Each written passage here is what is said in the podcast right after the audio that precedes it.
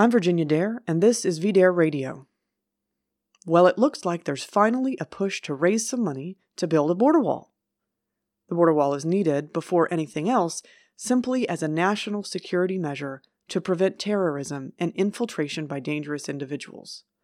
Of course, the push isn't coming to build a wall in the United States, it's to build a wall in Pakistan, funded by American tax dollars. What? Do you racists expect Pakistan's government to ensure its own national security? Bloomberg reports. Pakistan is pushing for the completion of a fence along its disputed border with Afghanistan, and it wants the U.S. to help pay for it. Less than 10% of the fence planned along the 1,456 miles of mountainous border with Afghanistan has been completed so far due to financial constraints. Even so, Pakistan Foreign Minister Khawaja Mohammad Asif said that the barrier should be finished by the end of 2019. It won't cost them much, Asif said of the U.S. in an interview on February 2nd in Islamabad. The war is costing them much more. So much for America first. Now, Pakistan's lobbying doesn't necessarily mean that we are actually going to have to pay for this, but the signs are not encouraging if you look at our past history. For example, Jordan built a giant security wall to keep out terrorists, but they didn't pay for it. The Obama administration spent about half a billion dollars of our money to pay for this fence. In other words, as Steve Sailer observed, Jordan got America to pay for its wall. Other Middle Eastern countries are also building security walls. Saudi Arabia is building a giant security wall to keep terrorists out, and Israel, of course, already has a highly effective security wall. Both of these nations receive foreign aid from the United States. Hungary has largely been able to stop its illegal immigrant invasion with an effective border fence. The fence is condemned by human rights groups not because it doesn't work, but because it does.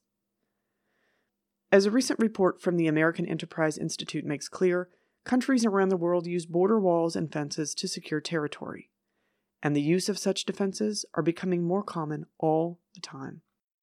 Even Wakanda, the fictional black homeland of Black Panther, is marked by its massive border wall.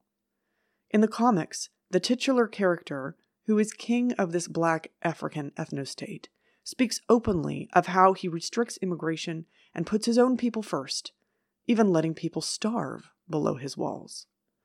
Quote, Many times, because we do nothing, men, women, and children died. And we did this because it was best for our own people of Wakanda. That is a king's morality.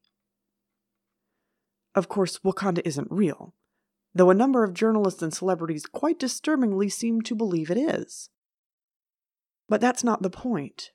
Just about everyone knows a border wall is an effective and common sense way of controlling unwanted migration, even in fantasies. Almost all the opposition to an American border wall is in bad faith. As this is written, the Republican controlled Congress, which for some reason is still at the mercy of the Democrats, is still debating about how to fund the border wall. Now, if we had elected officials who were sincerely interested in the well being of the country, everyone would be supporting the border wall. It's one of the few things this country should be doing. But we don't have that. President Trump has repeatedly made the comparison to Israel's border wall, but he needs to be more explicit. He needs to ask certain elected officials who support Israel, like Democratic Minority Leader Chuck Schumer, why it is permissible that Israel have a border security wall paid for with American foreign aid, but America cannot. And President Trump can change the debate on the issue by sticking to his campaign promise and making Mexico pay for it by insisting on a remittance tax. No one is opposed to walls. No one seriously believes they don't work. No one is even opposed to American taxpayers funding them. The usual suspects are just opposed to building that wall because it will help Americans. Perhaps President Trump should ask why. I'm Virginia Dare. We'll talk again soon.